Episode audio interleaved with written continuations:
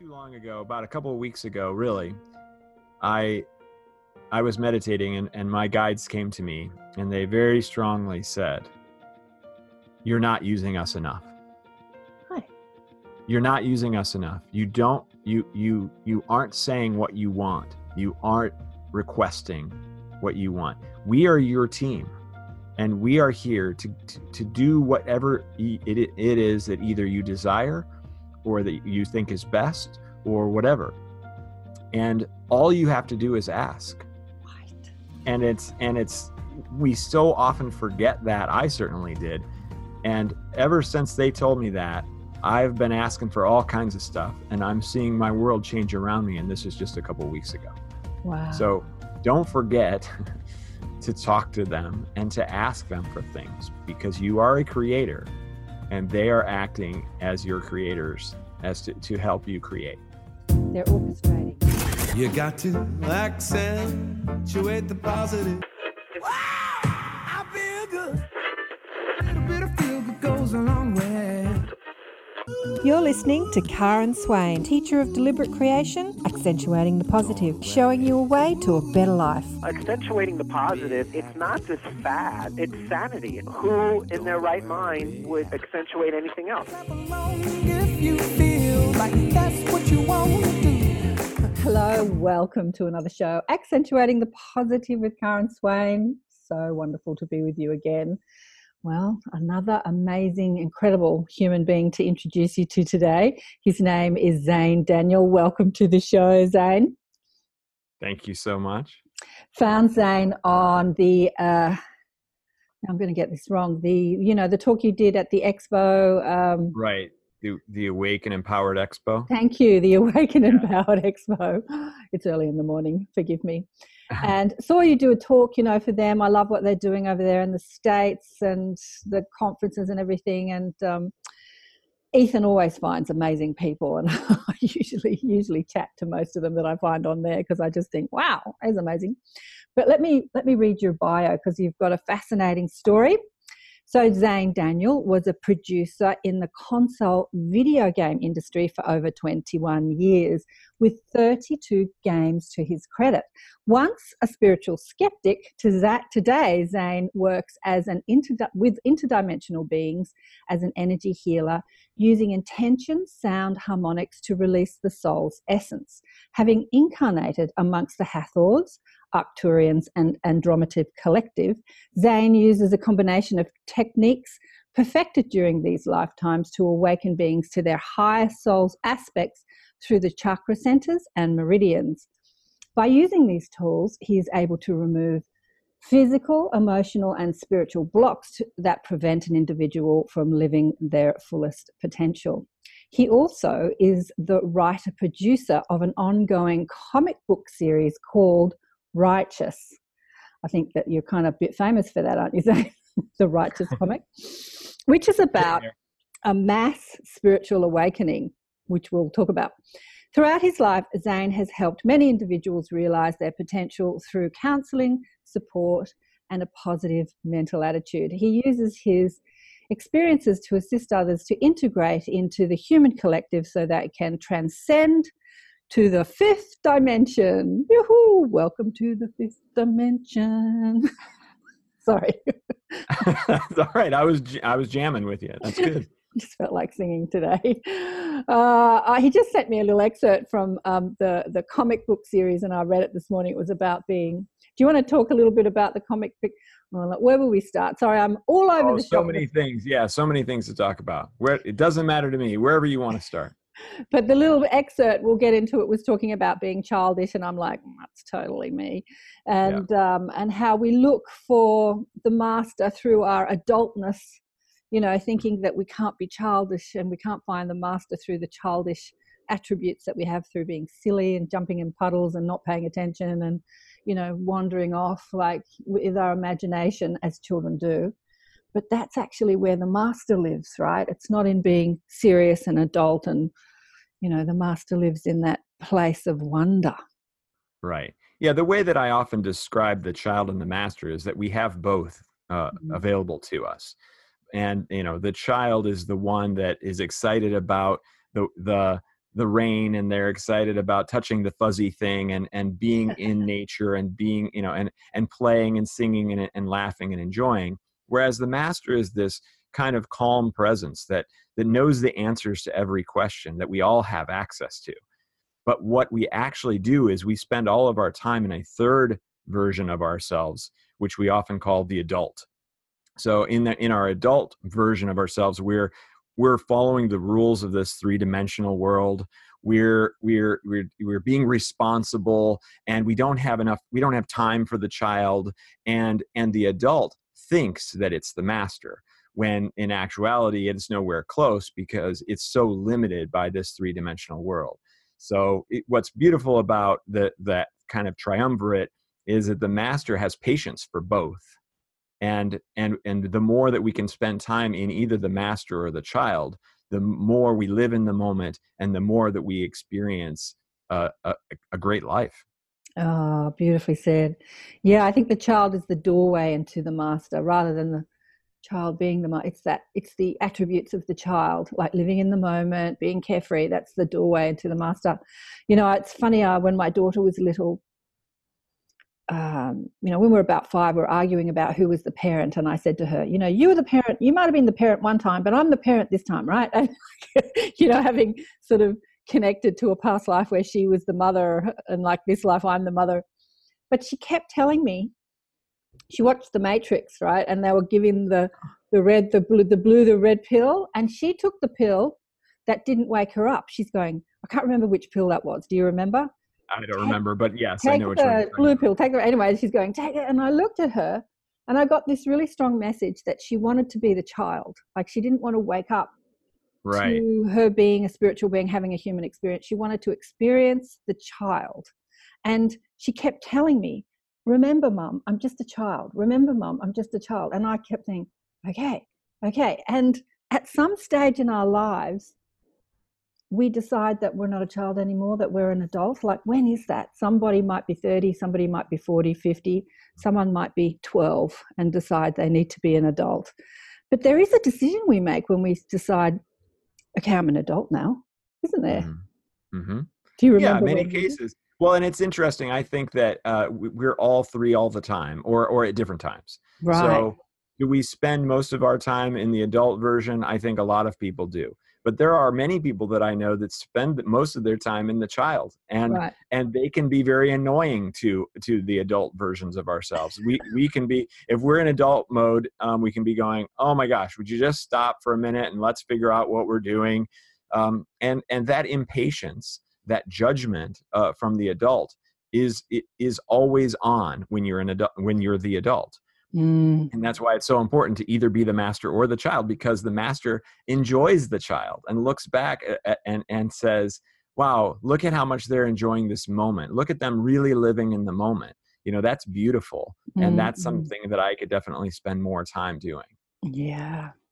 All right. Well, let's get into your story because your story is quite amazing. So, you grew up in a family of scientists, and your Mhm. father worked as a chemist and worked. He worked on the H bomb. Do you want to tell us? my grandfather yes oh, your my grandfather grandfather. I'm going to say you don't look old enough. Right. So, yeah tell us about your childhood.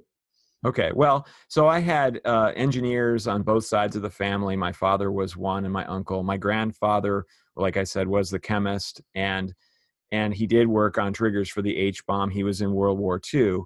and so yeah, yeah. So he had to put on the the I don't know the hazmat suit or whatever they used at that time, and he had to go on an elevator underneath the earth, and and he couldn't tell his wife, he couldn't tell anybody what he was actually working on. So you know, it was it was kind of uh, it, it was something that was he kept a secret for most of his adult life. I mean, he he had quit that job and had moved on to something else, and still nobody knew what he had done during that period of time. So he was sworn to some secrecy until he was finally allowed to talk about it wow. so so uh, you know that that upbringing with that scientific background was was fairly critical to the way that i viewed the world i i definitely did not believe that there were any spiritual inclinations that Mhm. that the religions of the world were um, it was kind of surprising to me that so many people believed in them uh, and so we didn't we didn't even discuss them um, it was just not even on the topic ever. So so you know when you hear about it, it was always this head scratching kind of like, why does the rest of the world believe this? Like this this doesn't make any sense at all you know these fairy tales and so forth so so it was very easy for me to just follow this scientific path and with the scientific path also came the capitalist path. And so when you when you believe in in science as your religion then the only thing you can do is succeed in the world as you see it or as science sees it. And when that's going on the only way you can do that is by making lots of money. So so money became a focus. Despite all of that i still followed my passions even as a child because of course i loved video games and then i ended up going into the video game industry because i followed that passion. And and i often love to quote bashar uh, which is follow your highest excitement with no expectation for the results to find out what your true path in life is. So that's so i did that even though i didn't realize you know that that was the way to do it. Um, but you know that is that is pretty much the story of of how i went from being a child till i was about 40 years old before i started to have my first awakening Yeah. You know, that dovetails with what we were saying. It's follow your highest excitement. So many people have, you know, played with music or played with video games or watched too many movies. A friend of mine, her son would just, he was just watched movies all the time, watch, watch. And mm. he, he- it's just seemingly he'd just sit on the couch all day, every day and watch movies, kind of did some menial job and just, and she was like, oh, all he does is, but then he went into the industry and he started working in the movie industry as some sort of technician. So he'd watched like a zillion movies, but he had honed his skill by, you know, watching them. And yeah, so Yep. it seems childish, you know, and playing video games. And then people become these video, they create their own video games. And of course, you with your comic too. That right like I'm going to say I was never into comics. My brothers were, but as a dyslexic Okay. child, I wasn't reading comics. i see right, right. but I get that people love their comics. You know, I watch that television show that's really interesting. Um, what's that one that they're the nerds and they're all reading their comics? That uh, you know oh, i don't have television anymore so i i don't know i don't pay attention to that nearly as much I think it's do. just finished its series. It ran for about 15 years, I think. Can't remember. But anyway, people will know what I'm talking about.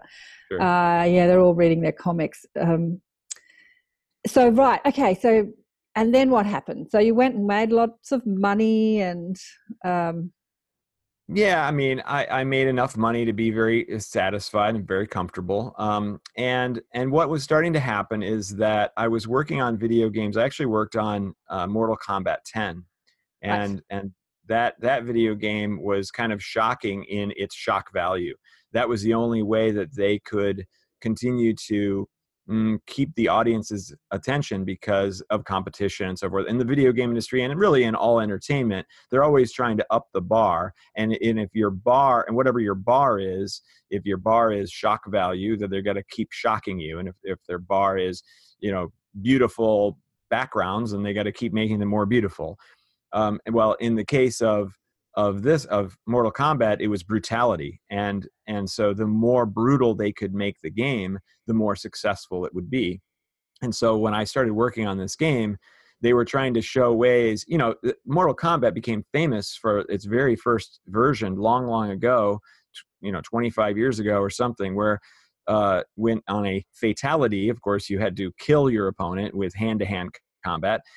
The the most famous one was like ripping the the the spine out of your opponent and and watching the blood fly everywhere. I mean that's the first version. So now you have to go ahead 25 years and 10 versions later and you see okay now eh, with every critical strike we have to zoom in um, on the the spot of the strike. We have to switch to X-ray vision so we could see the bones breaking and sharding throughout the body and hear the screaming of the of the of the victim.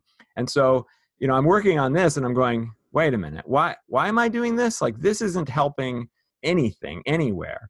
And and that was even um, more exemplified when we were we had a, a a a problem a bug with the release where people on the pc couldn't download the game for you know six hours or something you know whatever. They've been waiting this long anyway right? Six hours delay. And and they were calling our office and they were threatening our our lives and our families' lives because the game was coming out too late. And so, and I and I remember the my director at the time saying like, "What is wrong with these people?" And it was so obvious to me, like, "Hello, we're making a game about how brutally we can kill people. Of course, that's the kind of reaction you're going to get. That's the audience that you're getting." So when when that started to happen, I realized that the video game industry was probably not the best for me even though I had gotten to work on uh, Dora the Explorer games, which were which I actually really enjoyed quite a bit, even way before my awakening, because it was a different type of challenge and, and trying to communicate to four year old children and things like that. So there were still positives in it, of course. But but it really was when I had an experience, uh, I had an ayahuasca experience, and that that that started the, the that was the the catalyst. Right. And and it was that that experience that opened my eyes to the idea that science doesn't have it all figured out. Right. Yeah. Well, oh, a couple of things. Um, we'll get into your ayahuasca experience in a minute. Science doesn't have it all figured out. uh, I think I had a chat with, I think it was Darryl Anka. We were talking about his movies because we spoke more. This is the guy who channels Bashar. Right. Uh, we, we had the conversation we had a few years ago was more about his movie release and, and, and the movies that he makes more than the Bashar, his teachings, because lots of people talk about Bashar, and I think he wanted to really hone that message home about his movies that he makes, because he's like the personality. Darryl is passionate about it, and right. We were talking about, I think it was with him that you know, like sometimes people who experience violence in a movie or on a video console are doing it in this environment, this sort of like, you know, fake environment, and they don't actually do it in their real life. It's sort of they get their frustrations and anger out there so that they don't go off and kill people in real life. Do, do you think that right. it's something I hadn't thought about because my perspective was more like if you're showing people violence then they're going to like be focused on violence and they're going to be more violent in their life that was my perspective and he had a different think it was him. He had a different perspective. What do you think about that? Well every individual is different. And so yes some cases i'm sure that's absolutely true. Mm-hmm. and and uh, i'm sure in some cases your perspective is true. Right. And, and so you know with i was working on a uh, a virtual reality game. So now we're getting even closer to to experiencing right. real life through a video game and we're putting this headset on and you're so immersed in the game that as you rotate around to look around in the environment you completely lose track of which direction you're looking in in real right. life right. so you can you can be doing this and then you take the helmet off and you go oh i'm facing over here wow i didn't realize that i was doing that so that goes to show like how deeply immersed you are in the game and right. we were working on one of the the games or the the the first first person shooters for uh, a virtual reality and and so we made a conscious effort to make sure that we were only shooting robots that we were never shooting a human being because we did not want to have that much of a reality feel to this virtual reality. Of course, someone else is going to do it, but we didn't want to blaze that trail. Yeah, yeah, yeah. Well, violence in our world. Um, you know, from the soul's perspective, you say that you were listening to the um, last show I did with Robert. We're talking about soul contracts and mm-hmm. and mm-hmm. how we, as souls, you know, write in the challenges. Often, often violence and abuses in that. You know, beaten up and raped and stuff like that uh, before we come. So, so the soul does want to experience the contrast. Like that's what the soul is like asking for, because you can't experience from where we come from on the spirit side, as some people call sure. it. Uh, uh, um, mm, yeah, maybe this earth is the video game.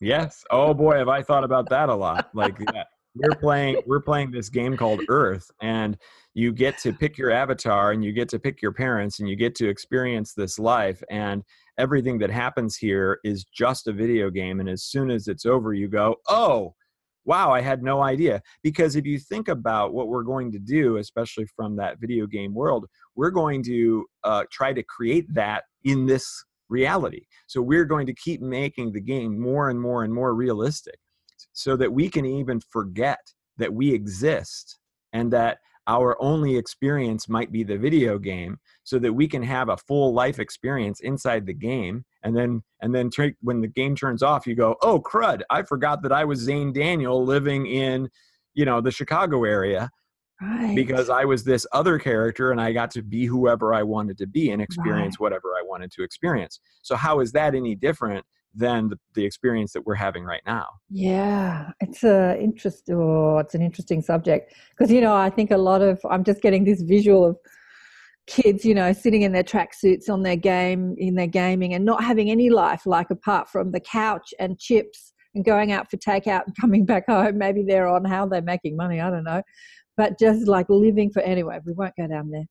That's a, that's a, that's a whole nother conversation. We'll do that another time. But let's Okay. talk about the ayahuasca. So what happened? You had who? So how does this does a a video game, you know, skeptical guy find an ayahuasca ceremony? Like what was leading how did that happen? Well, okay, so this was a this was a complete amateur. This was not a shaman uh, by any means. This was a friend essentially that said, "Hey, let's try that. You know, I've got this stuff, then we can try it." And there were four of us that did, and and he got the dosage completely wrong, which you know you would expect. Uh oh, you know that's a bad thing. Well, actually, he got the dosage wrong in the opposite direction. So of the four of us, I was the only one that experienced anything, and and Right. my experience was only about 20 minutes. Right. So I got, but but that's all it took because instantly I was speaking to a voice that was extremely wise, way more wise than I could ever be, and immediately I knew that I could ask it pretty much any question, and it would have the answer for me. And uh, and so I went from, of course, a science believing like that's just uh, must be stuff that people imagine to actually experiencing it, sitting there and asking these questions and having these incredible answers at, with visuals to help illustrate what the answers to my questions were. And so that just that in a snap, I I changed completely. Wow. You were just primed, ready to wake up. Just didn't take much. It's like bang. Yep. And the voice. Okay, the voice. Um, how do you identify the voice? So somebody that's probably not believing in spirit guides or God of any type. How did you reconcile the voice? Like what the, you know, who is this? Well, Yeah, I didn't. I mean, I just called it the voice. It it felt male. It felt like a version of my own thoughts, uh, Right. but it definitely didn't come from me. So, like one of my one of the the moments that I remember, I don't remember all the questions certainly and all the answers, but a couple of them I do. And one of them was, uh, you know, I invested in real estate in my in my pursuit of money. I tried all these different things. I had all my own businesses and real estate and all this stuff. So, of course, this was at the tail end of the economic downturn and so i was asking th- this voice and i'm almost embarrassed that i asked this question i asked so what about this whole real estate thing you know I, I previously i asked things like how should i live and you know beautiful questions about existence and then i go how's this real estate thing and and it says um, well we don't want you to fail but we really don't want you to succeed either. And i'm thinking well, well why? You know like what's the problem? Like i take care of my tenants i want to make sure that they're that they're that they're doing well and that that i'm not you know i'm not a slumlord and, and all that. And so you know it's it said a word to me and it said a word that i had probably never used. If i ever did it was a joke because i didn't believe it. Um it and it and and it certainly didn't apply to me and i don't even know if it applied to anyone else. It said the word greed. Greed. greed yeah so i'm a capitalist right through and through and so i don't believe in anything called greed. I didn't even think that that was a problem. Um, and so that when it when it said that that what i was doing was was being greedy i didn't understand at the time but i also knew that wasn't me talking because i did not come up with that word i would have not said Yeah. that You wouldn't want to deem yourself as greedy.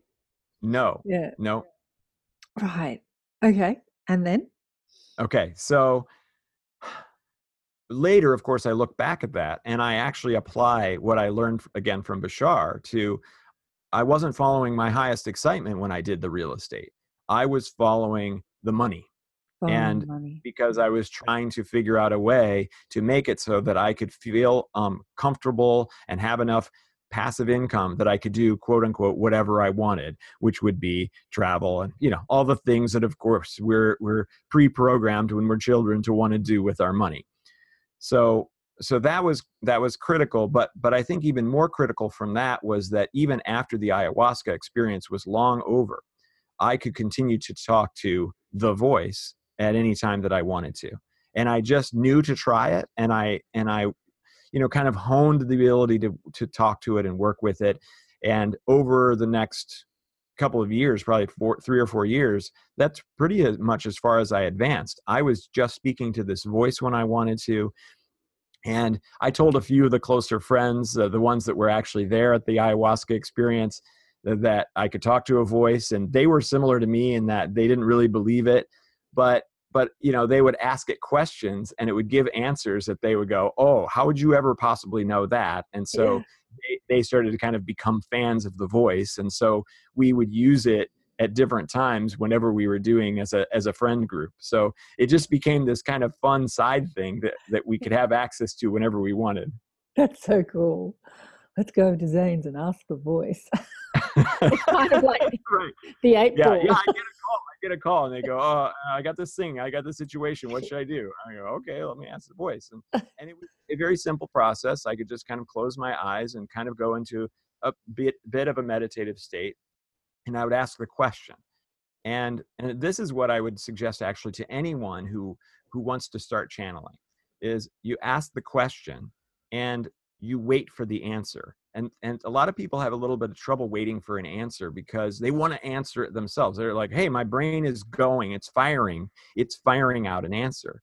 Well, if you ask the question and wait for an answer, then you're kind of separating that ego mind, that earth mind, and and kind of telling it to quiet down a little bit and then if it doesn't answer right away you ask the question again i i equate it to if i were talking to you and i would and ask you how many brothers and sisters do you have and then interrupt you and say you don't have any you know you have five or you know whatever that's weird right like you wouldn't do that you would sit and you would wait to hear what the what the answer was and so through that process uh, i was able to fairly quickly, not always, uh, get an answer to my question. Cool. Oh, that's so that's so true. You got to wait. That's the thing. People ask their guides like, "Tell me, tell me, tell me, tell me," and then they don't listen, and then they say, "You know, my guides don't talk to me." It's like, do you actually listen? Because right. they're talking to you. Are you listening? Yeah. Right. Well, and that statement that you just made, "My guides don't talk to me," becomes their reality because Absolutely. they're making that negative statement. Exactly, exactly. And what I find when I'm coaching people is that they get guidance all the time. It just, yeah. they go, oh, yeah, well, that happened. Oh, and that happened, and that happened. But this, my guides don't talk to me, becomes their reality. And so even when they're receiving guidance, they're usually ignoring it or not listening to it because they've got the reality. My guides don't talk to me. But right. they're talking to you all the time. Okay, so when did it go from the voice to something more? Well, it, it happened when my my uh, girlfriend at the time, her mother uh, was was dying of of breast cancer, and she'd been battling it for about ten years. And there was a moment that she was in hospice, and there was uh, my my girlfriend at the time and her, uh, Jessa and her brother Gabriel and the three of us were kind of lamenting over the choices that the medical choices we had made for their mother Ginny, mm-hmm. and and we were feeling bad about it, and and we thought that maybe we could have made some different decisions that would have impacted the, the end of of her life, and and so it was it was a pretty critical moment where we were all kind of upset, and it was to my shock that Gabriel turned to me and he said why don't you ask the voice? Um, and per, up to that point the voice had just been kind of like a sideshow you know? But but then in such a serious moment to say let's ask this wise entity that none of us really understands and knows where it comes from did we make the right choice? And so i i closed my eyes and i and i could barely even get the question out before i got the answer which yeah. is you did everything you did with love. And and there was that sense of relief from all all three of us really. We went oh my gosh okay yeah that's right that's right you know we didn't make any mistakes here you can't make a mistake blah blah blah. So so then uh, a few days later, really, uh, she passed, and a few days after that, uh, Jessa and I were were going to bed, and uh, all of a sudden, I just started kind of mm, forcefully talking to her in a way that I wouldn't normally, and I was kind of trying to give her some advice, whether she wanted it or not, and she was very confused by this, and she was kind of asking me like, "What what the heck are you doing? You know, this is way outside of your personality." But it wasn't outside of her mother's personality, and that's and I was kind of in and out of the experience, and I realized that oh my gosh, you know this this Bashar guy that i've been watching for the last couple of years, I think the thing I've been watching is actually happening right now. And so I was able to say, Jessa, I think this is your mom. Um, and she had that response of, you better not be you know pulling my leg right now because this is serious you know like this is not something to be my mom just died you know? Mm-hmm. and uh and i said well just just ask her a question and see if she knows something. And and so she did and she asked her mom a question that only she and her mom would know the answer to and so she got the response that she wanted and so she immediately switched and and decided to have this conversation with her mother.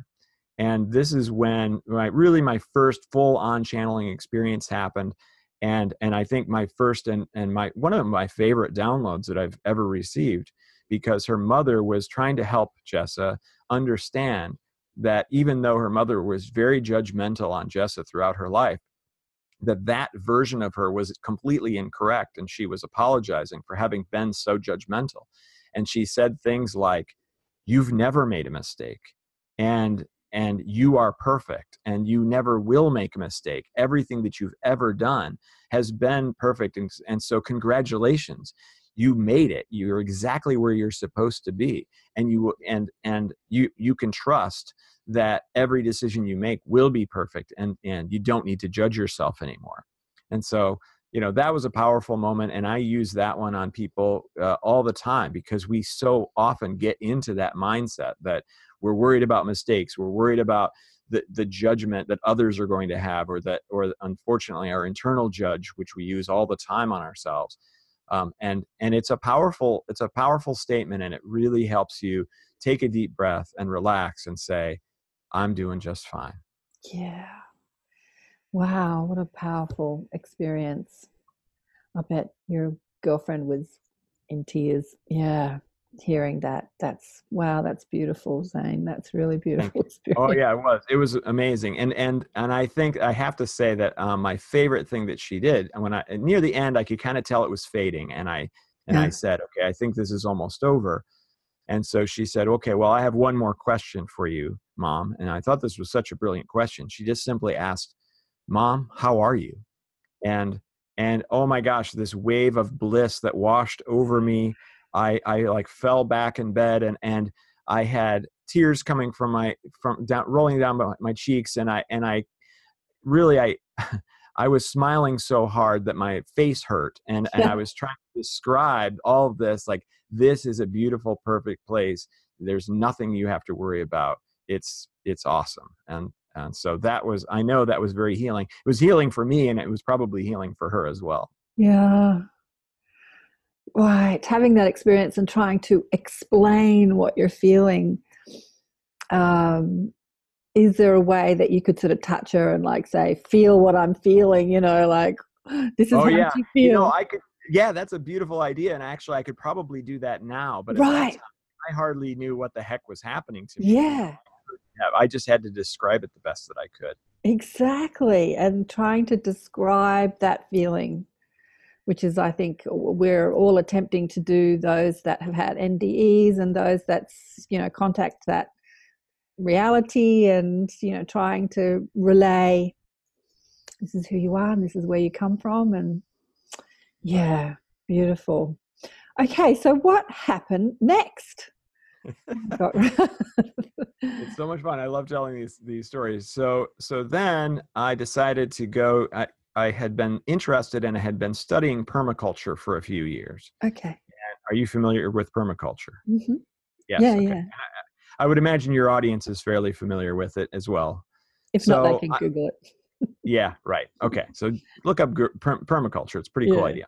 Anyway, uh, so I went to a permaculture design course and, and I was there for about three weeks and i met up with there were 20 other students in the in this course and it was you know all day every day course and right away when i arrived there were all these very interesting people that i felt like uh, we all already knew each other we had that amazing like you know who are you where are you from oh you're from philadelphia i've never even been to philadelphia okay well how about you uh, Finland. no, I haven't been there. Okay, so there's no way we actually know each other. And there was this experience that many people were having of deja vu. Uh, and this took place in the mountains, uh, the Smoky Mountains of Tennessee, which is Native American Cherokee country. And uh, so, fairly early on, we ha- I had a really interesting interaction with uh, Sani. She was the one from Finland, and you know, I'm I had just had this channeling experience. I have the voice. That's really all I have.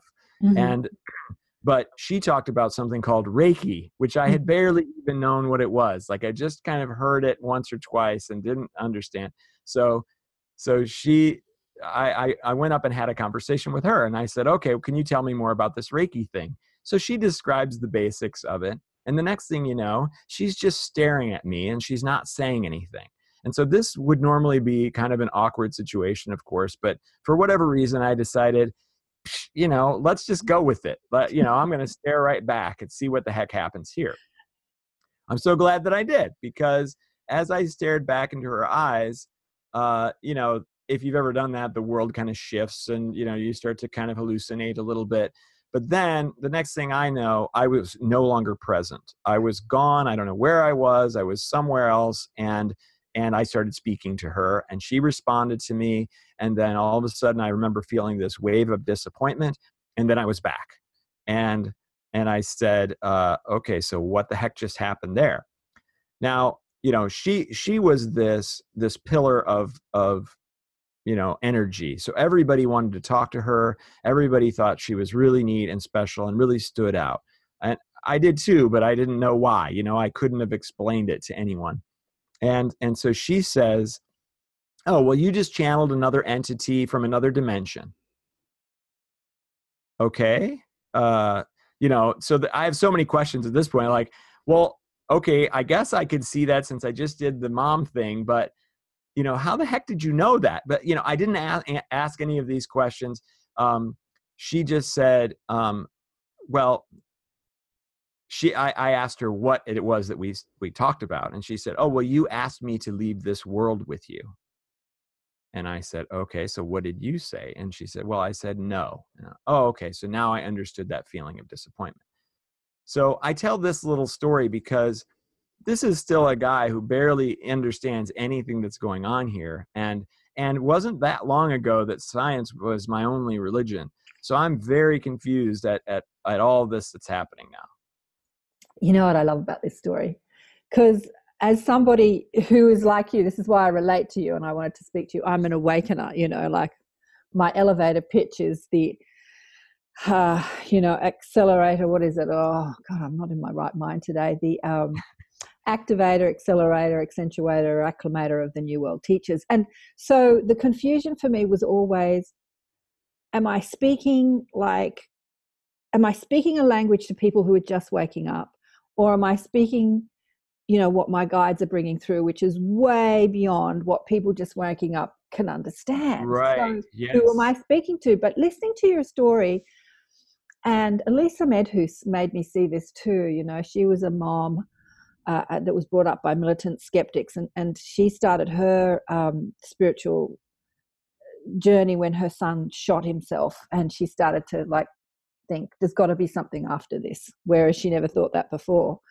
Right. And and then she's ch- and then she's talking to mediums that are channeling aliens and blah blah blah. So it's like the acceleration process from woe to go is like going from naught to a hundred like this and this is kind of your story you know what i mean? It's you know over right. a few years like i'm mentoring a young healer here a young channel and i said you know what's take what you've done in two years took me 20 and this is what's happening now like people are waking yes. up and going from i don't believe in any of that crap to channeling interdimensional beings right. in such a short period of time and this yes. is i love this you know i oh, love oh, yes. this accelerated awakening process and this is really your story i suppose right and and understanding and and mm, enjoying or or focusing the message for different audiences i think is really important and that will eventually lead us into the comic book because that that um, target audience is a general audience it is Right. it is not our our spiritual audience whatsoever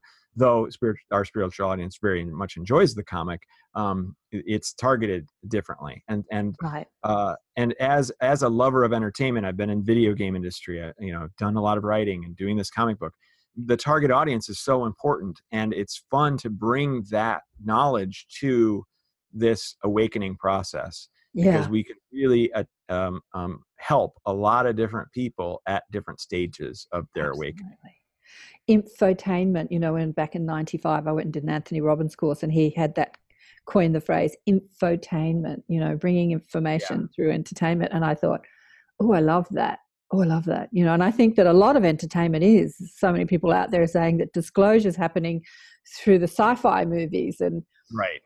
and what we're looking at is actually there's a lot of truth in it even though it seems like complete fantasy uh, to that adult mind to the adult mind.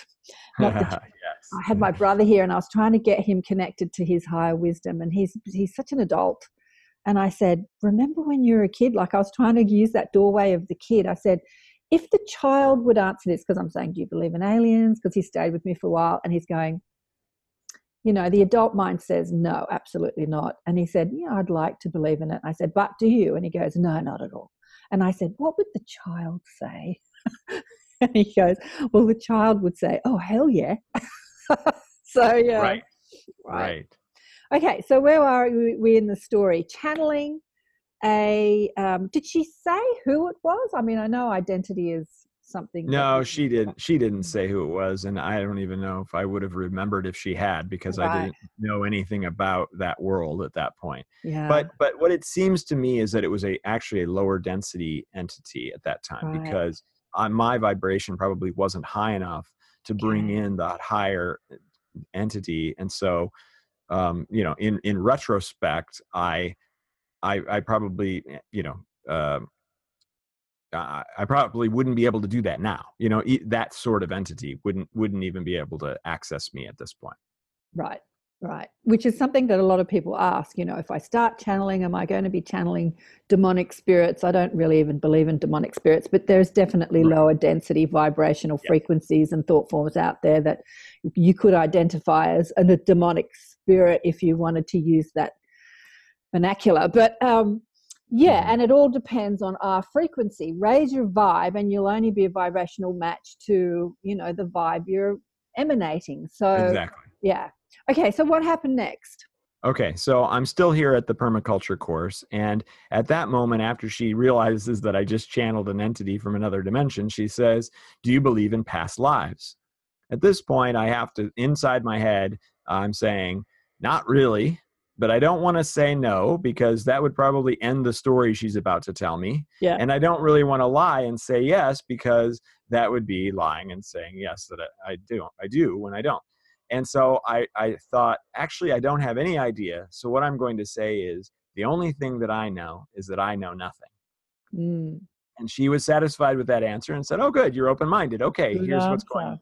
Good And so she was able to say that, you know how we all feel like we already know each other. You know how we you we all are having deja vu. Um, I believe that that is because we are all a part of a Cherokee tribe that is uh, no longer uh, that that has been brought back together here for some specific reason, and we've been reunited. Um, she didn't know what the reason was, but that's what seemed right to her. Well, I have to say that at that moment, it certainly seemed right to me too. It just it resonated. And I don't even didn't even know the word resonated at that point, right? Like I just went, okay, yeah, that's it. Um, and so we ended up going around and kind of telling other people in the in the group that this is what we believe is going on. And and once you know, and I and I was kind of doing it because I wanted to see their reaction because here I am going, uh, you know, I don't know. You are Uh, open-minded. right right yeah like Yeah. let's see what they say and Yeah. to a man everybody said oh yeah that's what's going on so so then a few more days pass and uh, Sunny and I have another one-on-one conversation, and she proceeds to say, "I would like to tell you a little bit more about why I believe that we're all uh, from a Cherokee tribe in a past life." And she says that a few years prior, she had had a vision while she was meditating that that this particular Cherokee tribe was under attack, and that we all had to escape the village at that time, and that she was one of the last ones to leave the village because she was making sure everybody got out okay. And there was a meetup point that we were supposed to, to regroup at. And so she was the last one to make it to the meetup group. It took her a while to get there. And when she got there, the whole tribe was there, but they were all hung to death in trees. And at this moment, during the recollection of this the, the, this vision, she cried, and she cried because she felt that no one had ever grieved for the deaths of of this Native American tribe. And uh, mm. and at this point, she she's told me that she would rather me not go around and tell everyone this portion of the story because she felt that it was a little bit gruesome and and you know she didn't want to scare everybody or make them you know make a negative kind of experience. And so I agreed, of course, and and went forward with this information. It was you know interesting to me, but I didn't really put a whole lot of stock into it. So then a few days later, I was having another conversation with probably the male pillar of the group, this this farmer who everybody really loved, and he he was you know gritty, but he could also sing and rap and and play instruments and stuff. He was just this really neat, well-rounded guy. And he and I were having a conversation. I I said, hey, you know, isn't it cool how Sunny believes that we're all a part of a Cherokee tribe, and uh, in a past life? And he said, oh, no, actually, I hadn't heard that yet. Oh. And and he said, uh, I I want to tell you a story. I feel compelled to tell you this story. So it, we were on a walk. I mean, he stopped dead in his tracks because he really needed to tell me this. And he said, um, a couple of years ago, I uh, my my I was going to lose my farm, and, and one of my friends had come over, and they could see that I was upset. And he and his his friend put his hand on his shoulder, and he said, "Are you okay?"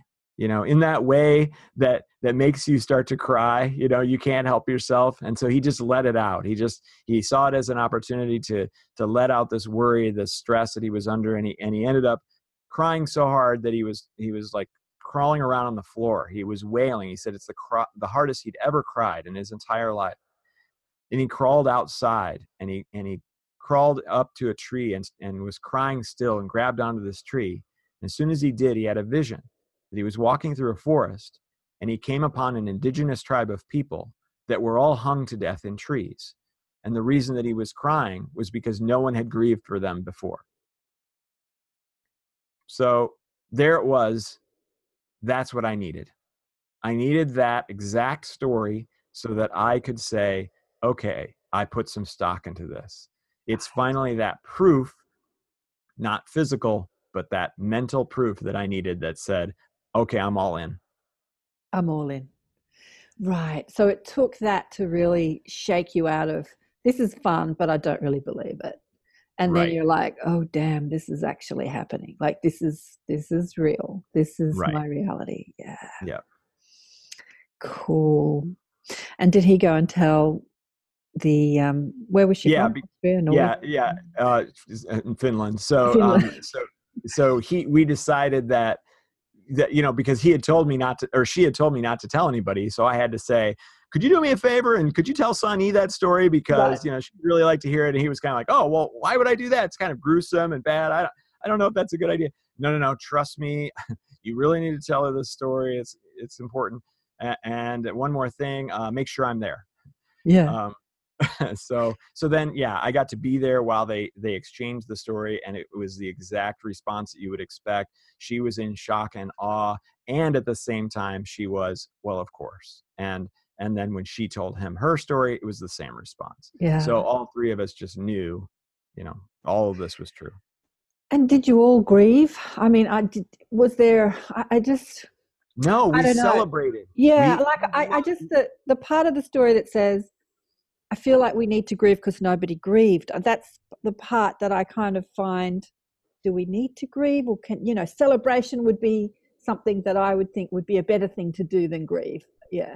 Right right like and, and so- celebrate their life and their death and that we're all back together again yeah exactly yes and so we immediately went around and told everyone the full story now Right. uh, it was too important and and it, it was of course well loved and and and and we achieved a bond that we would have never achieved any other way and so we all knew for sure and and there's been so much more reinforcement of this of this story as well because another member of the of that group came and visited me a, a year or two later and we we happened to meet up with a psychic that i knew and and she and she said uh, oh you guys have shared a past life before you know and she didn't know this story and she said oh and you're from a you're from a native american tribe you know so there was just been a lot of additional confirmation as if i needed it which i i didn't.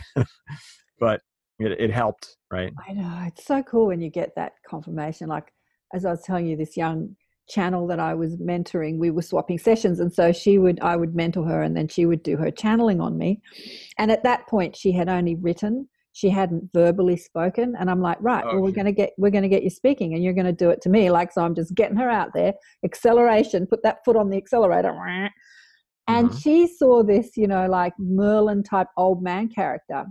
And I'm like, yeah, yeah, I've heard about him before. And then I'd forgotten that I had this friend who draws spirit. And every time I sit in front of her, she draws the same dude. And I had a picture of him. And um, so I said, you know, like, is this him? And she got that confirmation that, you know, not only is she seeing it, that some other people have seen it. And so Yeah. it's great to get that confirmation because that little mind is always saying, nice story, but am I making this up? Right. Well, and think about our language. We use words that are very three dimensional when we talk about proof. We, we say solid proof or concrete evidence. We, you Yeah. know, we're using three dimensional words to describe the. Th- eh, otherwise, we don't believe it, and so we, and, and and we use words like the ether to say things that don't exist. So, I mean, we're predisposed, even in our language, to bel to not believe any of this. Yeah. Okay, so there's so much more to your story. I mean, we could talk all day, which we don't have all day. But uh, okay, so from there, how long ago was that? that that happened? Oh, um, it's about three years ago, two or three years ago. So that's pretty recently. Like that's Oh, recently. Yeah. Oh yeah, yeah, And yes, now you're activating really- crystals and channeling the Arcturians and the Hathors, and now you're like in it, on it, you know. Yep, So yep. How did you go from okay, now I'm all in to doing what you're doing now? Like when did the Hathors and the acturians and wh- wh- which was the other? Uh, they're the two I relate to because I chat with them. Oh, Oh, the Androm- Andromedans. The yeah. Andromedans. Yeah. Yeah. When did they Um, the- introduce the- themselves? The Arcturians and Andromedans are not as obvious to me. I just know that they're present, uh, but the Hathors are very clear and very evident. Um, when and, did they introduce themselves and say, Uh, "Hello"? the, the the beginning of 2018. right? And what happened? Um, well, it was another uh, experience where I I pretty much asked because I I was getting information that I w- I had quite a few gifts and but I didn't know what they were yet. And so there was one time where I just pretty much sat down with the voice who now were the Hathors and and I was able to ask questions like, okay, what's my main thing? How can I do it? And they just started giving me the information. And so I was able to now be uh, you know, do the the activations, and and it was a fun process because it wasn't all just given to me. A lot of it I had to kind of figure it out by testing it out on people and saying, okay, what did you experience here and what did you experience there? Because I still come from that science background, so I still want that evidence and and I want people to be to to give me that feedback so that I know I'm going in the right direction. And uh, and it just continued to get more and more powerful. And it was through all the different people that I worked with that more and more of it became discovered. And then I would go back and I'd say, oh, okay, this person that I was doing this activation for said, hey, this crystal that's sitting on my desk, this crystal wants you to activate it. And I would go, oh, well, that's a good idea. And then I would do it. And then and then it would change. I mean, it physically changed. We can talk about all that.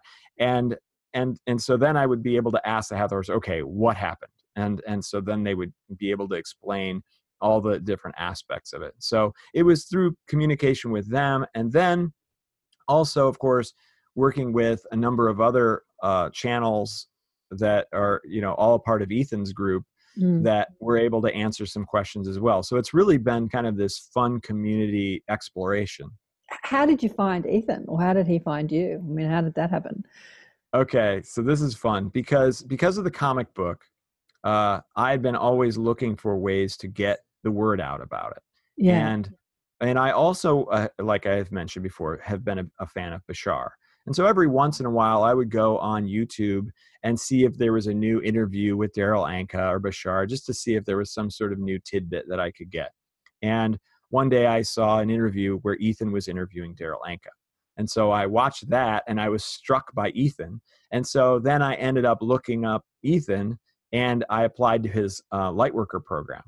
And Wow. so I got to have this conversation with him where, uh, you know, he explained a lot about what was actually happening to me. And so I became a part of his Lightworker program. And so then I got to meet all the other Lightworkers that were in the program and how and how amazingly talented they all were. And so that's what I was saying that that kind of community came from that where we were all you know in each other's corner and, and helping each other and giving each other good ideas and channeling information and you know it's just been an awful lot of fun and huge growth for all of us Yeah, he attracts. Yeah, he attracts some awesome people. Yeah, Mhm. but again, there must have been um, that soul agreement before you came that you would come down and do this work together. Like, oh think- yeah yeah, mm, yeah i I mean it, from everything that i understand and and i've gotten a lot of confirmation on this uh, that i was a hathor in many of my previous incarnations including having been here on earth during the time of the hieroglyphs the ancient egypt um, and that's the time that i learned how to do the soul essence activation. And interestingly enough ethan was incarnated during that time as a hathor as well. He was off planet while i was on planet. And so he, we were we were working together to kind of develop the the soul essence activation and and it's and it's kind of neat because during one of my channeling experiences with uh, Veronica Avalon, um, who is part of the program as well, she she channels the ninth dimensional Pleiadians, and when she first channeled them, they saw me and they said, "Oh, good, it's Awakener. We're so glad that you you're here and that you're talking to us. You bring your awakening abilities with you to all of the different um, planets and and all of your incarn past incarnations. Uh, they they called it a technology. Um, so you know, so there's just more and more confirmation that you know all of this was definitely for a reason. so cool. Yeah. Well, I was there with you in Egypt. I tell you, with all you guys. Yeah. Um, yeah. Anyway, the awakener. So, uh, to you, how do you explain the Hathors? We've had a few people on the show who talk about the Hathors. Like, how are they? You, what's your perspective of these beings, and how, how do they help us? And what's their relationship with Earth? And right. Were they physical beings on Earth at one time? Obviously, you said they are. Yeah. So, I mean, it's interesting to me because I think you even kind of hinted at it a little bit earlier. Sometimes the that information is not as important as the information as to how can we help people and how are we helping them and what are we doing to to make the world better. Um, and so, uh, it's been an interesting part of the process for me because it's sometimes sometimes I get really into it and I start really researching or I ask a lot of questions of the Hathors, and other times I just kind of go, you know what, it's not important. Or they tell me that I say, oh, tell me more about you. What are your names? Who are you? They go, yeah, it's just not important. Like, it it's cool that you're talking to us and we're here to help you, but you don't need all of this information. It isn't necessary for your journey. Um, so with all that said, it's it's kind of fun because the the cover of the comic book uh, I created. It's almost been three years now, and so that was before I even knew I was communicating with the Hathors. Right. And so the cover of the comic book, the very first thing that happens to our, to the main character is that he is visited by a being of light. And this being of light, it was very important for me at this time, even three years ago, uh, to, to get the look of that character exactly the way that I wanted it and the way that I pictured it in my mind. and so you know the poor artist had to keep redrawing and redrawing and redrawing until it was to my satisfaction. And and now when i look back on it and i see that it was a hathor that he was drawing. And and so i had i had seen it didn't know that i was looking at it. And so that's one of the many kinds of proofs of the of the synchronicity of the comic book you know long before i even knew Mm, mm. Uh, what was the question? Uh, yeah, the human, yeah, the human ego, the human mind wants to know all those details, and I've got to say, I've got a human mind. I do too, but um, I guess that experiencing them is much more interesting than you know knowing what they look like and all that sort of stuff because their energy is so beautiful. And obviously, they work with sound and music, and I think that they've been working with humanity for as long as humanity has been here through music and have you heard of tom kenyon Oh yes, very much. And uh, yeah, and so they definitely have me do tones. If you listen to the to the soul essence activation, that's very much a very important part of of that process. And so I'm hearing these tones in my head that are definitely coming straight from them. And and those tones are used to prepare the body for the energy that you're that they're about to receive. And uh, so it there's just so many different aspects of of the experience that again like uh, my my need to identify exactly who they are and exactly what they're doing is not nearly as important as the as the actual energy and as the shift that's that's occurring Yeah. So obviously the comic book was um, someone calling the cat. i've yeah i've got a dog in that is that is whining over here so i apologize oh, he's been oh we've been yakking for almost an hour now, so we'll have to um there's so much more to say. So obviously when you when you woke up you thought, how can I use my skills? You know, I don't want to discount all that stuff that I've done in the video gaming to like talk to a mainstream audience and bring them a better message and not like let's kill each other. And that's the so the comic book was born, righteous. right right and the name righteous is that just mm-hmm. sort of comic book speak is like that kind of like the comic book people sort of get that name righteous Oh no, not at all. Actually, I think that that if anything, the comic book people are a little bit confused by that name, and that name is very intentional and has a lot of inter- interesting you know, depth to it. Because uh, certainly here in the United States, the word righteous uh, has many definitions, and probably two of them of the of the three probably main definitions are negative. Um, Yeah. One of them is the you know the Christian term uh, righteousness Mhm. and, and and how that has had uh, an impact in our history. And then the other the other use is self righteous, right? So right so we we look at people and say, oh, he's being self righteous, and that's not something that we want. But the actual definition of the word is just doing the right thing. And so I I really liked the idea of and and maybe this is being very um, confident, but I like the idea of of redefining and bringing back the word righteous to mean what its original definition is, which is just simply doing the right thing Mm, and and so the the concept of the comic came actually during uh, the the election of uh, the president of the United States at the time. Uh, Mr. Bernie Sanders was was gaining in popularity, and I found myself studying him. He just seemed like a very interesting individual, mhm. and he was. Uh, in in Congress, you could look back in his 80s and 90s videos where he's in Congress and he's slamming his fist on the table and he's telling everybody this is not right. This is not being good for the people. This is just you trying to fill your bank accounts and all the negative things that politicians do. And of course you can look at those videos and you can see the the other congressman going oh my gosh would this guy just shut up? You know and and even as a, a if i would have watched that at the time of the 80s and 90s i would have felt like the rest of those congress people. I would have said shut the old coot up he Mhm. doesn't understand how politics works. And so but now i'm having this awakening experience and i'm looking at him completely differently and i'm realizing that he's just trying to do the right thing. He's just trying to help people. He's not trying to further his career. He's not trying to just push things through congress. He's actually doing something good.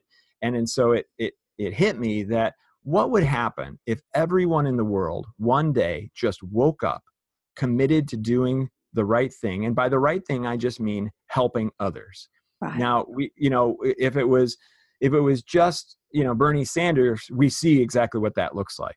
He's really struggling to make progress, but he's making progress, right? There's people that are awakening as a as a result of Bernie Sanders, I have to say. yeah. But but at the same time, he's also running up against a very difficult world. And Mhm. so my but the the beginnings of my comic were just one page short stories that would describe what it would be like if everyone in the world suddenly just one day woke up and were committed to doing the right thing meaning helping others.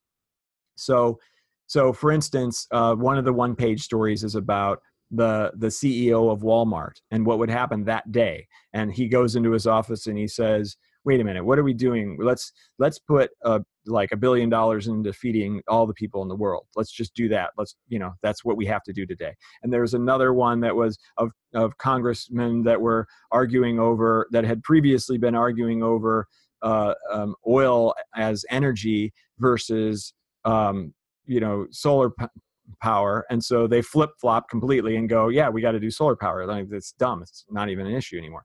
And so as i was writing these they were beautiful. And what i was trying to do with them is say this is uh, this is a, a, vision board for all of humanity right? So let's let's create a vision board that everyone reads and if they believe that this is going to happen then we can make it happen easier. The problem that i ran into is that there's no conflict. It was just simply everything got better.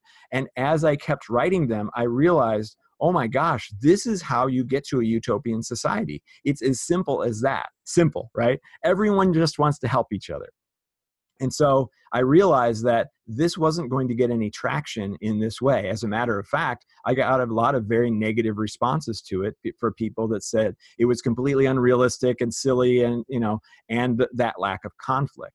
So then I said, okay, what if we made a story about one I just, I you know, I'm just thinking, yeah, I know. It's like, I'm thinking about comic books. As I say, I'm not a comic book reader, but Mhm. obviously the Marvel movies come from the comics, you know, like, right. okay, so it's not unrealistic to dress a man in a super suit and have him fly around the world saving people. Ah, yes. But it's unrealistic to think that the CEO of Walmart would change its mind and start feeding the world. Like, that's just like, you know, like, Isn't that beautiful? Beautiful observation you just made there. Absolutely. And it's one of those things that what becomes the norm in in in fiction is the belief system. And and that we can't possibly ever change the capitalist system. That that's impossible to change that right. that right, it's it is a force of nature as strong as the earth and hurricanes and the and the rain so you know interesting, don't even isn't it? bother to try to change that. Now superheroes okay yeah that's cool we get it.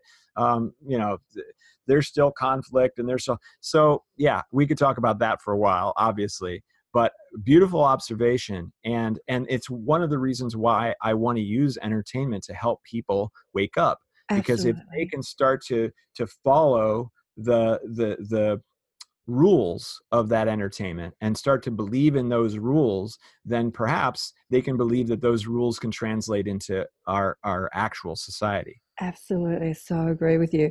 You know, I'm thinking of that show Undercover Boss because that that kind of reminds me of what you're doing. Like, you know, the boss that runs the company, it's all about the bottom line, and then they go in as this undercover and they start they go down there with the nitty gritty in the packing department and you know as a driver and they start meeting the people and seeing their struggles and their you know their disability the kids and their mothers dying and they just start to like compassion just empathy happens. And then they start changing the whole company and giving money away and just you know doing what you said in righteous. It's just beautiful. Yeah we need more of that out there in the Yes. mainstream mind you know like it's not about conflict and because it's always about fighting the good fight it's so boring it's like every movie that comes out yeah it's Right. about the fight it's about the Mhm. good Oh, yeah. versus evil right what if good just becomes good because it feels good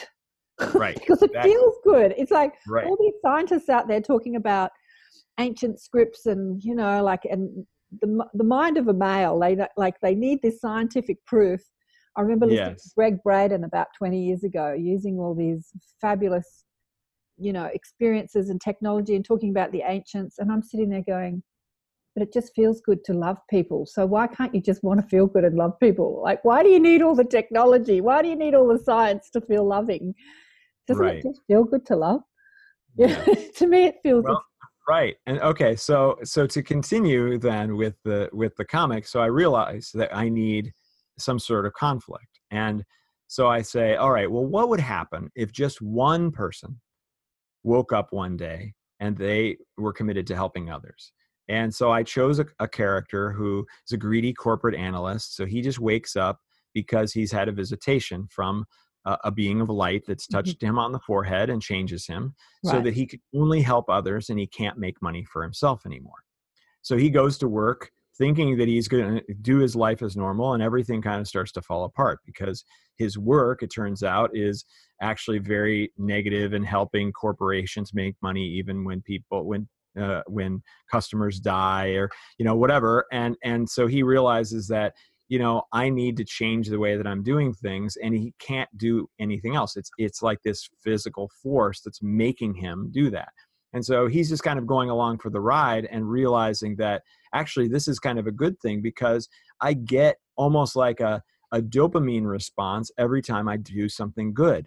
And so there is this physical reward that we get when we do nice things for people and we all get it. I mean that it's pre-programmed in us so that we help the tribal our tribal brothers and sisters survive in a difficult time.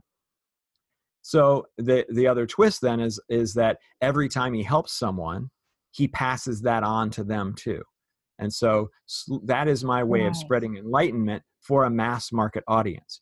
I never talk about spirituality in the book. It's all about it's it uses the money helping people angle rather than the talking to my spirit guides and and all that there are some nods of course where i where i talk about this this being comes at 1 11 a.m and you know and so Yeah. i'm doing some little some little shout outs but yeah, yeah. but really it's written for that mass market so that it can be a catalyst Yeah, fabulous. I love that. I just, I'm passionate about that. You know, my conversation is not a mass market conversation, right but I'm passionate about because I just want to talk about, you know, Hathors and Arcturians and, you know, like soul Yeah. contracts. You know, I just love, which is not a mass market conversation, but I'm Exactly. passionate about activating that mass market. Yeah, that, Mhm. yeah. Mhm. Yeah. So okay, so what? Where's the conflict? So he passes on his good deeds, and it's a bit like Pay It Forward, another great movie, Pay It Forward. Did you? see right yes Mm. well yeah his his world kind of falls apart because now he can't make money for himself right? So he's so now he's helping other people. He's he's losing his wife who wants to continue making money. He's losing his job because he can't work there anymore. And so and so it becomes a man versus society story um, where you know he's realizing he's suddenly incompatible with society which really shows a lot about what our society is that we are we do not encourage people to help each other as their main way of making money we encourage Ah. people to be selfish as their main way of making money Oh, absolutely. I had a client like that. He was a plastic surgeon and very successful and very wealthy, and he had it all, right? And as a man who wanted to help people, you know, like a lot of plastic surgery is not about help, but there is, you know, fire victims, and he did a lot of deformities and people that were in fire. You know, this one guy had his head stuck to his shoulder from um, acid, I think, you know, and he released him and all that sort of stuff Mhm. but he just felt this need to help. So he went on to sort of do other things. Um, he joined some big company, and I can't remember, like a, some sort of altruistic spiritual practice. And his Mhm. life fell apart. His kids said, You're crazy. His wife left him. He lost all his money. Like his life Right. fell apart. right And he came to me as a desperate man. He, uh, yeah, he'd just lost everything. And anyway, we put the pieces together and he went off and um, he resumed his life and he remarried a lovely, beautiful young woman. And course he went back to being a plastic surgeon, but Oh, he, he went back with a different perspective. Like it wasn't so much about the money, because I think the money thing, even though he was altruistic, he was just making so much money and buying mansions and you know fast cars and everything. But he went back with a different attitude that he could still do the same thing but just do it with a different attitude. And um, yeah it was interesting. His life turned around after he went to see me. I'm just plugging myself now. But uh, it was so fascinating to see this man's life turn around. Like i was sitting here and he's on 60 minutes one day you know because Oh wow.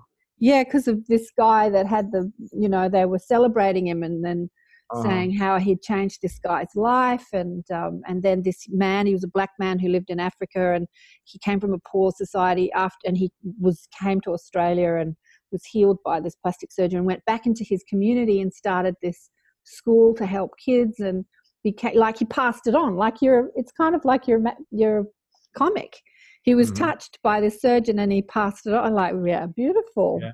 Awesome. Yeah. so it happens in the world. It happens. And can we make it happen more? So I love the fact that you're saying your comic book is like a vision board. It's giving people the vision of what's possible. Yeah, Mhm. Yep. That's the idea. that's beautiful. Thank you.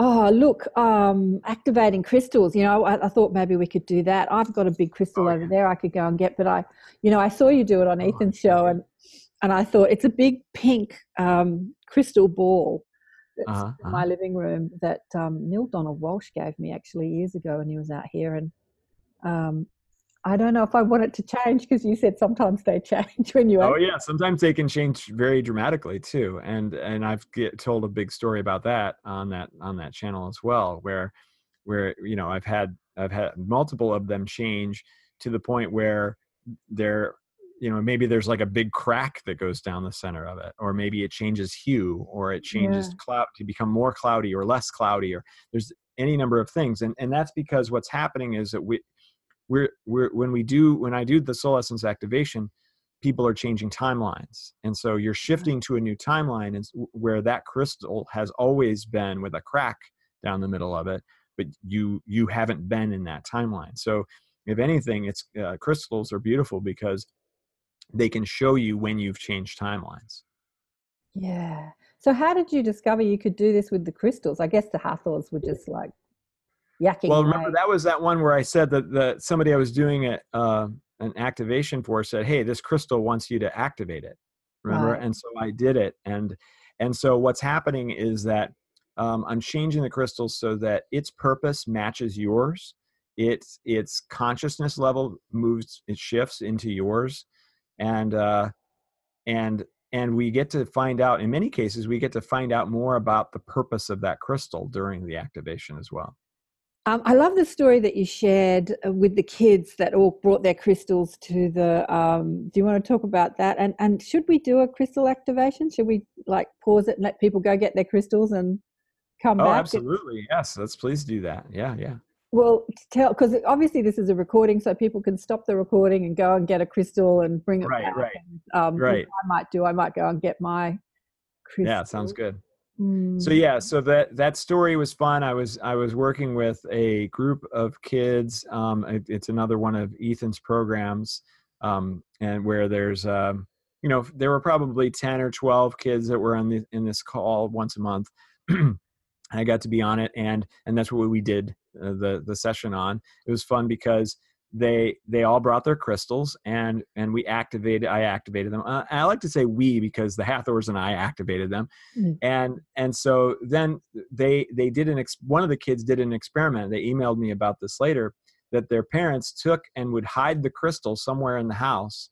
And then the child who who's now now more tuned into that crystal could ask the crystal where it was and then the crystal would say oh i'm in the third drawer you know left of the thing. And so the kid would walk over and go here it is and, and they made it more and more difficult as the as the the child proved that she could find it every time to the point where they were just all blown away with with how much more that she could uh, communicate now with that crystal.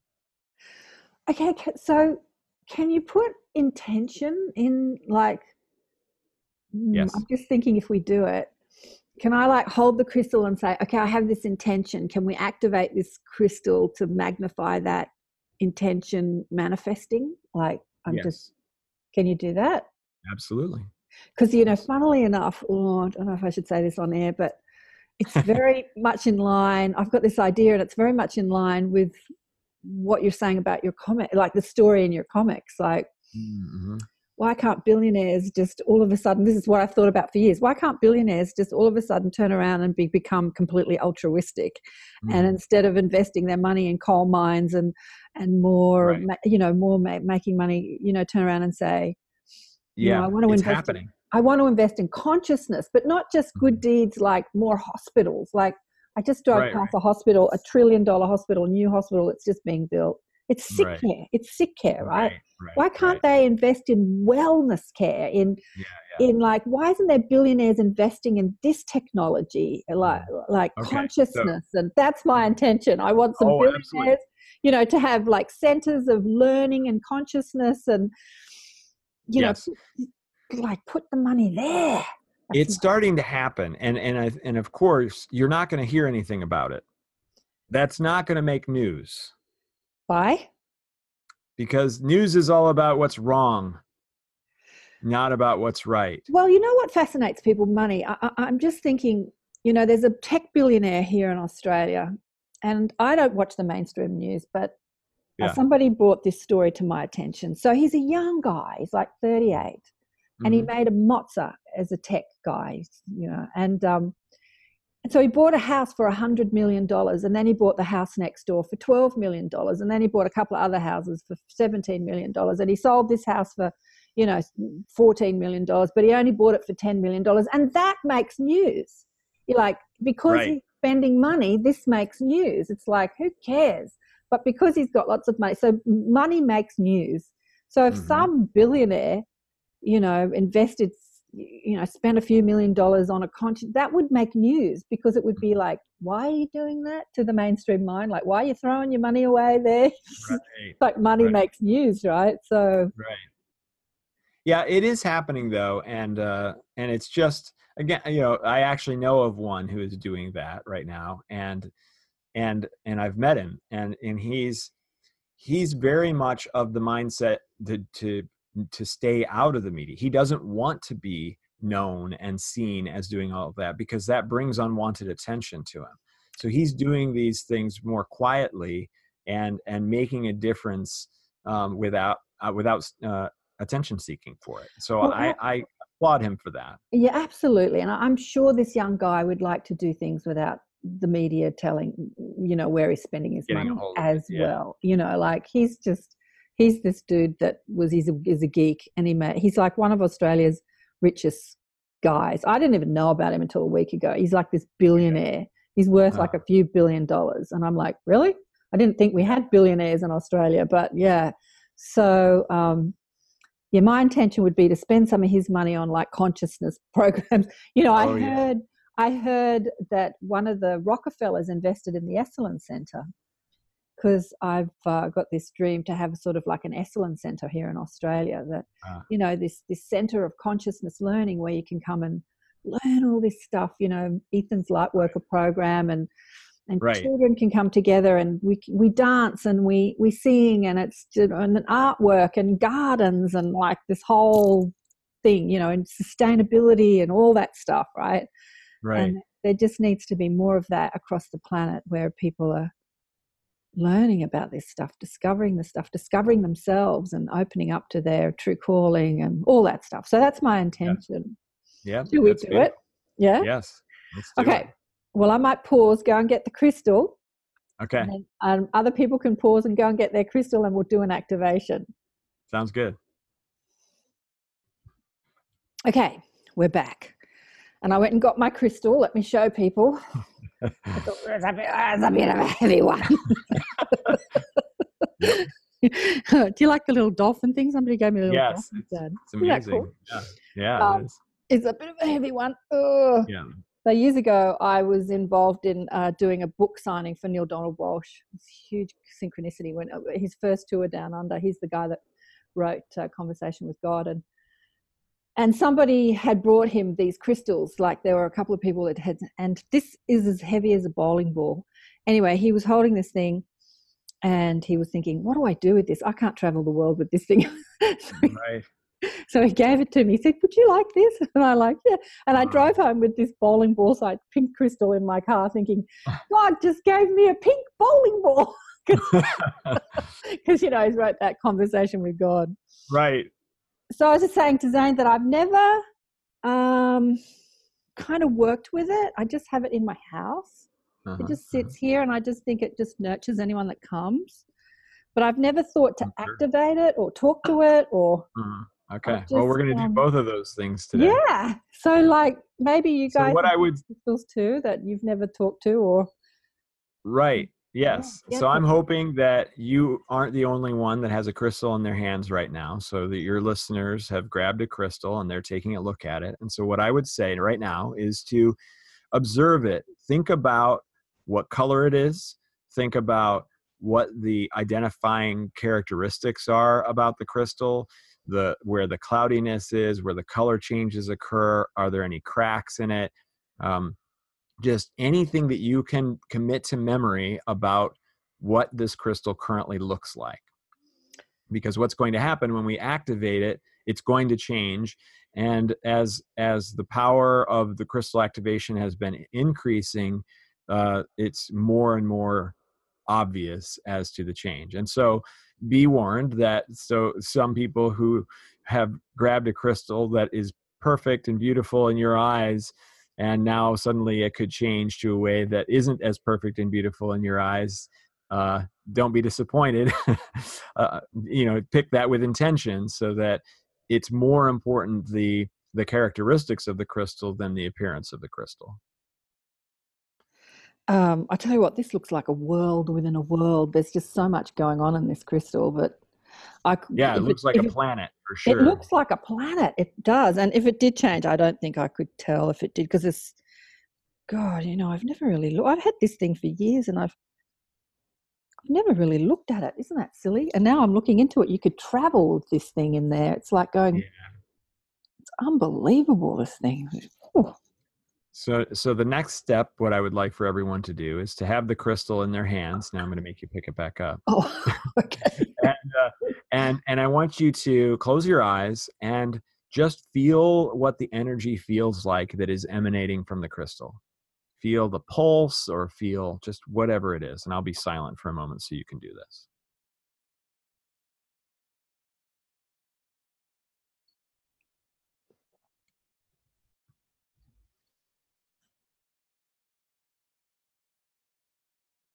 So take note of how it feels now because we're also going to be doing this again after the activation so that you can kind of see what what's different about it.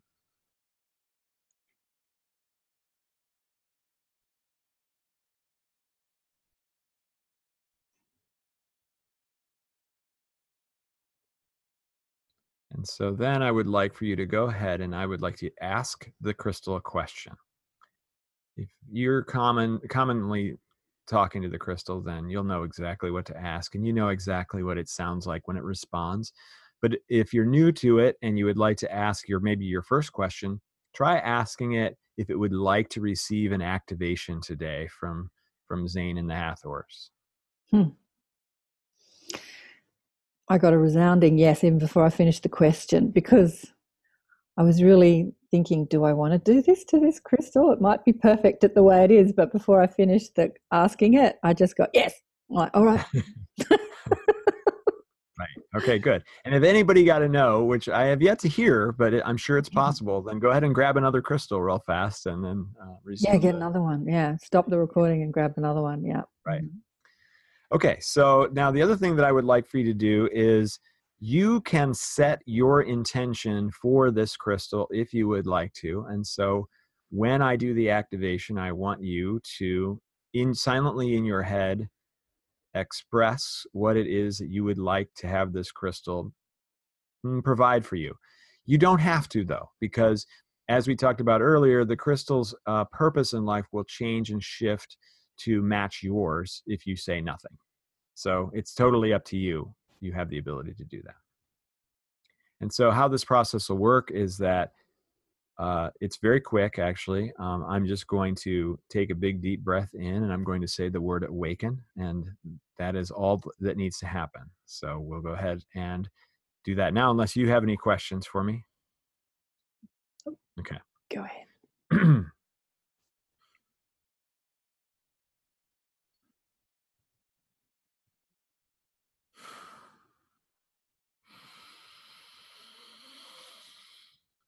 awaken.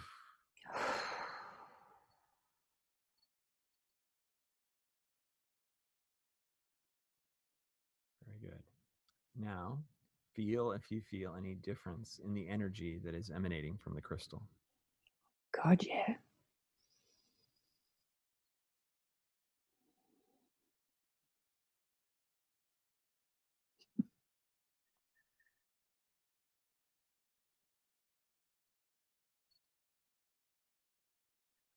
God, yeah. How does it feel different for you?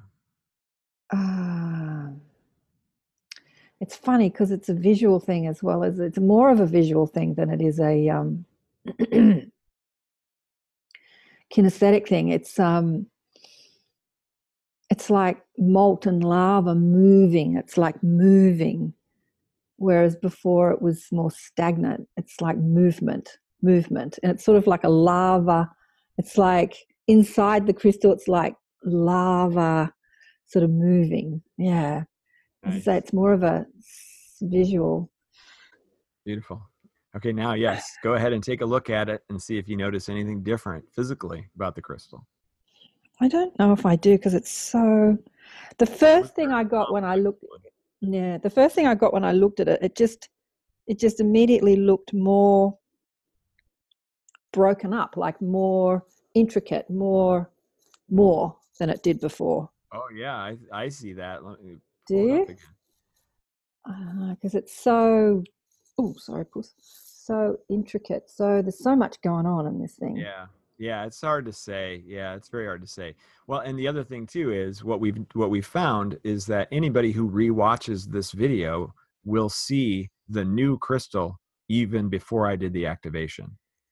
Well, that's right. Yeah, I thought you know if you took a photograph of it and then tried to see if it was different before, you couldn't because- it would be the same in both in the photo. Yeah, that's right. Yeah. because of the timeline shift. Yeah, Yeah. it's always going to be that way. So there's no way to actually physically record it. so what you're saying is that you've just shifted my timeline, basically. hmm So maybe So that you're now in a timeline with the crystal as your intention was for it, or as it's to match your your life's purpose. yeah, yeah, that's cool, huh? Yeah. So watch this space. I've got the cat here sitting here staring at the crystal. nice. Maybe we mm-hmm. activated it so that it's more in the cat's purpose. yeah, well, I wonder, you know, I wonder, I'm going to talk to it more now. I'm going to, Good. I wonder how it affects people that come into this space. Because it's here, sitting here on the kitchen bench, just sits there. It's very cold. Hmm, Did you set your intention when I did the activation? Oh, yeah. totally. Okay, good. yeah, good. yeah, yeah, yeah, yeah, yeah, yeah. And I hope everybody else did too. Um, so setting an intention obviously is like seeing the desire fulfilled, rather than Mhm. having the desire. It's like, okay, this is happening now. Like this is how it is. This is the new timeline. This is my reality. Right. Yeah. So whether Yep, that's that's you know to sum it up. health or abundance or making a difference in the world or seeing you know it might be personal it might be collective like seeing more you know money funneled into things that matter in the world and not so much into stuff that doesn't matter and pollutive ways seeing people waking up look the intention can be anything seeing the shift Absolutely. I think the shift is accelerating, but seeing it happening in a more ease and grace way rather than having sledgehammer moments. You know, maybe people can just wake up because it feels good to wake up, right? Just like your comic, like, oh my Right. God, I'm going to start giving money to altruistic, you know, and not just making money for the sake of making money. And Right. yeah, my products aren't serving the environment, so I'm going to change it all and serve the environment. Yeah. Right. yeah so many things so yeah our our imagination our intention our focus is so powerful you know what are we using it for are we using it to focus on the things that we don't want or are we using it to focus on the things that we do want so yeah that's what we're doing here let's use that powerful focus to see what we want to happen instead of keep beating the drum of what's going wrong yeah Right. Yes. Yeah. The more we talk about what's going wrong, the more that goes wrong.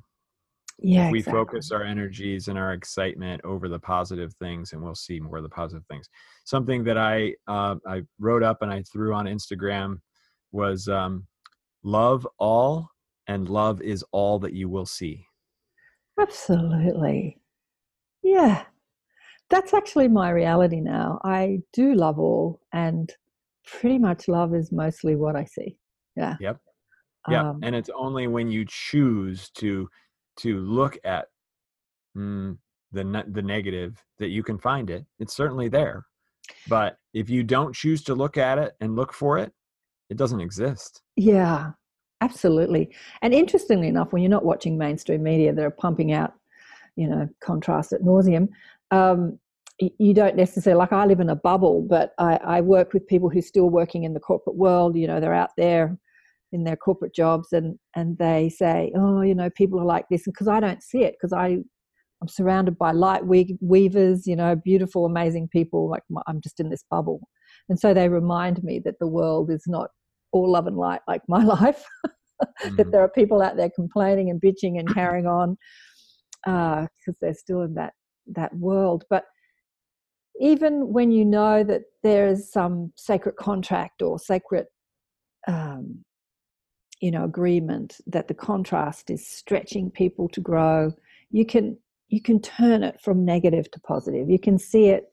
You can see the contrast is working for us and not against us in many ways. And um, I think we were talking about that with Rob on the last show about Trump activating women to have more of a voice and stand up and to go into parliament and because he seems to sort of put women in this as second class citizens so it's sort of activating women to be more vocal and more yeah in the political arena and so it's a good thing right? Yeah. absolutely yeah. yeah. We can choose to look at anything in, in any way we want to. Exactly we can choose to say this is a terrible thing that's happening to us or we can choose or we can choose to say yeah we don't want this so how can we make it better? Right exactly and focus on the solutions. Right. oh zane it's been marvelous that activation was pretty something pretty special. That was thank you so much. Thanks so much for being on the show. Any pearls of wisdom you want to leave with anyone? You've had lots of them. Oh gosh. Yeah i don't uh i i think that one, something that has happened to me recently I, i've got one for you. Okay. Okay. So, not too long ago, about a couple of weeks ago, really, I I was meditating and, and my guides came to me and they very strongly said, You're not using us enough. Hi.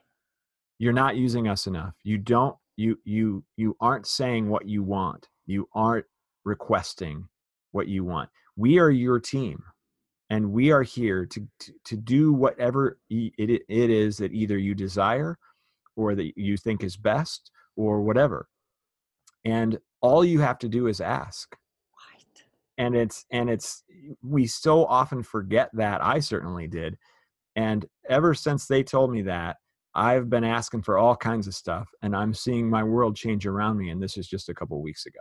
Wow. so don't forget to talk to them and to ask them for things because you are a creator and they are acting as your creators as to, to help you create.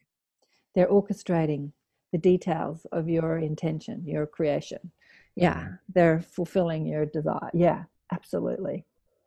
Unless it's Yeah. like you know they come to you and they say greed like is it do you really want that? Because obviously we think we want stuff but we've just been conditioned to want it. It's really not what our heart is wanting or our soul is wanting. It's what we think we want. Right. shoes you know. And i would hope that the majority of your audience understands the difference between those things. Yeah.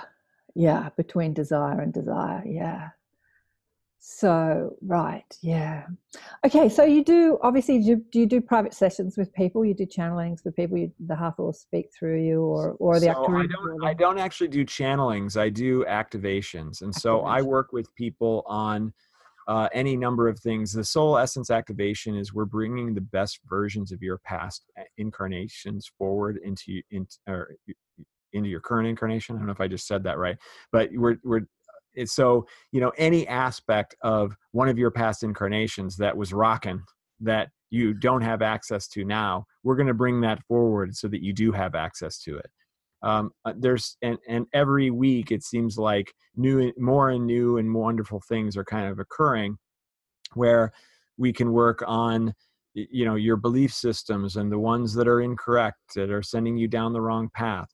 It's all under the the um, awakening kind of concept. So if you are trapped in a relationship or you are trapped in a job or you're trapped in a situation then we can break you out of it because at that moment you're going to uh, move down the path of awakening. You're going to you know ascend more and that's what we want and that's what the hathors want and that's what all of our guides want. In addition to that uh, a lot of times i the soul essence activation i work with the chakras because they're great energy centers that have a lot to do with everything in in our bodies and in our lives and in our souls and and uh, you can watch the youtube video from awaken empowered tv to get the soul essence activation for the base seven chakras and then what I do in my private sessions is I work on the chakras maybe above the crown. And in that mm. case, we get to work on expanding your access to the Akashic records or expanding your ability to channel yourself or to um, improve your protection against negative unwanted energies or any of those sorts of benefits that um, we've had a lot of success in working with other light workers in expanding their gifts and, and breaking them loose from maybe some some you know uh, negative thought processes or that sort of thing and so it's been really it's been really fun because i've worked with people that have severe depression and we've seen mm-hmm. huge improvements. And i've also worked with people that are extremely awake and extremely at peace and happy and they say i was guided to come to you. And then we see some unbelievable kind of advancements in in their in their gifts or or their ascension. So it it's it's kind of fun because it's it's a lot of things for everyone um, and sometimes it it doesn't it doesn't make it easy for me to say oh, i just do this you know? Yeah i know i know. Look finding putting you know i wrote to you i said what do you call yourself? It's like i, I could hear you going oh god what do i call myself? You know i i spent 20 years working on that one like what do you call yourself? Really what do you call yourself? Right. yeah, i've got the new elevator pitch you know but um, people say you've got to come up with an elevator pitch it's like really yeah so um, i know like who am i what am i doing here how do i label that you know it's it's it's an interesting concept when yes yes yeah yeah. And and you know, I like the one that said they were just guided to come to me. You know, if, yeah. if you're guided to come, if you feel a resonant shift that says, "Holy cow, this this guy's going to be able to help me," then come on over and we'll figure it out together. You know, that's you, you know what I, I want to say to people that are watching because a lot of people watch a lot of videos, and um, I, I, get a lot of emails from people that say, "Oh, I watch all your email, uh, all your videos," or "I watch a lot. I just spend all day on YouTube watching videos." Guidance can be that I really like this person. That really resonates with me. But a lot of people don't act on that. Like that's right. guidance. So when I watch videos and I like someone, I send them an email straight away. You want to come on the show? Because that's my guidance. It's like if I'm tuning into you and I'm resonating what you're saying and I'm like, right, yeah, that speaks to me, bang, I'm acting on it. You know, right. so yeah, act on that guidance. If you're resonating, if this feels good to you, act on it. Yeah. That's when yep. your life changes. Yeah. That's right. Zane, thank you so much again. You're so welcome. That was a blast. What a rock star, Zane Daniel. Beautiful man, really gorgeous. And really only just came into this work oh, a couple of years ago, a few like three years ago. And he's doing amazing things. How'd you go with the activation of your crystal? Let me know if you went and got a crystal and put it in the comments either on YouTube or send me an email and let me know if you notice anything different and if you can talk to your crystal now maybe maybe some of you already talk to your crystals who knows you probably already do that maybe you're going to have an even intimate more intimate relationship with your crystal uh, yeah beautiful beautiful man uh, thanks again for watching another show accentuating the positive and um, hopefully this has awakened more of a mission in you too. Maybe you're channeling the Arcturians or the Hathors or the or the Andromedans or higher consciousness. You know, who are you talking to? Who's the voice in your head? I love the way he said the voice. You know, what was it um, that was to speak this sort of nebulous voice? I think we all have that, to tell you the truth. And as you know, I say to people every time that uh, I attract the uh, New World teachers, the light weavers.